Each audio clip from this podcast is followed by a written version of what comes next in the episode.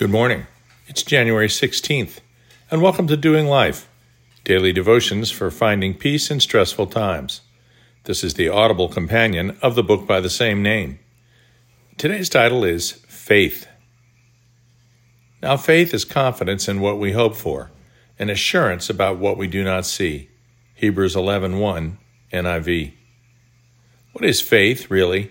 I mean, we have faith that the sun will rise in the east every morning and set in the west, and faith that our next breath will come. Is that faith? Or is faith our attitude toward intangibles like faith in the love of a spouse, or our children, or our parents? Is the belief that we Christians have in God as the Creator and His Son as our Savior also intangibles, what we think of as faith? The Oxford English Dictionary says faith comes from the Latin word fides and means first confidence or belief, especially reliance on something without evidence or proof. In theology, it says faith means the spiritual apprehension of divine truth or intangible realities. Hmm, not sure that helps most of us. If we Christians believe that we are saved by grace through faith, Ephesians 2 5 and 8 through 9, and not by being good, then understanding what faith means seems pretty central to our religion.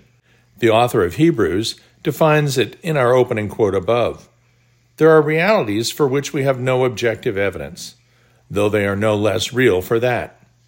Before Copernicus did the math, the earth still revolved around the sun and not the reverse. It has always been real, whether you believed it or not. Faith allows us to know that these realities exist, while we have no certainty apart from faith. The word assurance in the NIV is often translated as conviction in the ESV and voice, for example, or evidence in New King James Version, the modern English version, and others, or even proof, as in the Common English Bible. These terms can be taken either in their legal or scientific sense. Legally, proof means an objective set of facts that demonstrate a reality.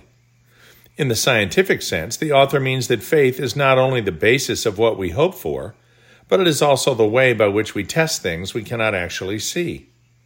The things that extend beyond earthly physics cannot be tested with the five senses, but must instead be tested by faith. The author of Hebrews was discussing faith as an introduction to a long list of biblical figures who were made righteous not by their actions, but by the faith which their actions demonstrated. Christ, however, defines the ultimate faith by confirming the belief of the centurion in Matthew 8 5 through 13. The centurion, a Roman soldier and not a Jew, went out on the highway to meet Jesus, having heard that he was coming, in order to plead with him to heal his servant, who was paralyzed. When Jesus said that he would come and heal him, the centurion had a remarkable response.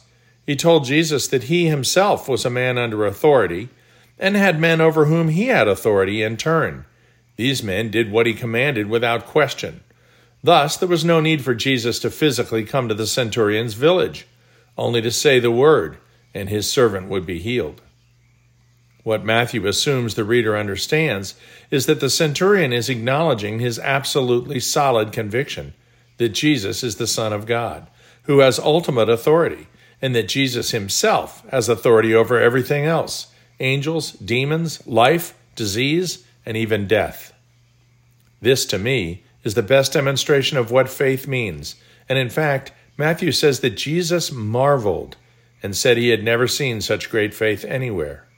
Faith means knowing in your heart that something is true, even if it is a reality beyond the capability of our senses. Dear Heavenly Father, direct your Spirit within us to strengthen our faith to match that of the centurion your Son's eternal power is quite simply a reality, the ultimate truth.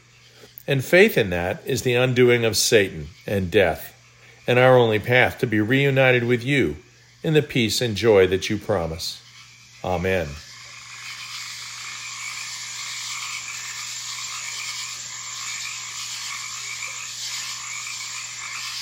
We'll see you tomorrow.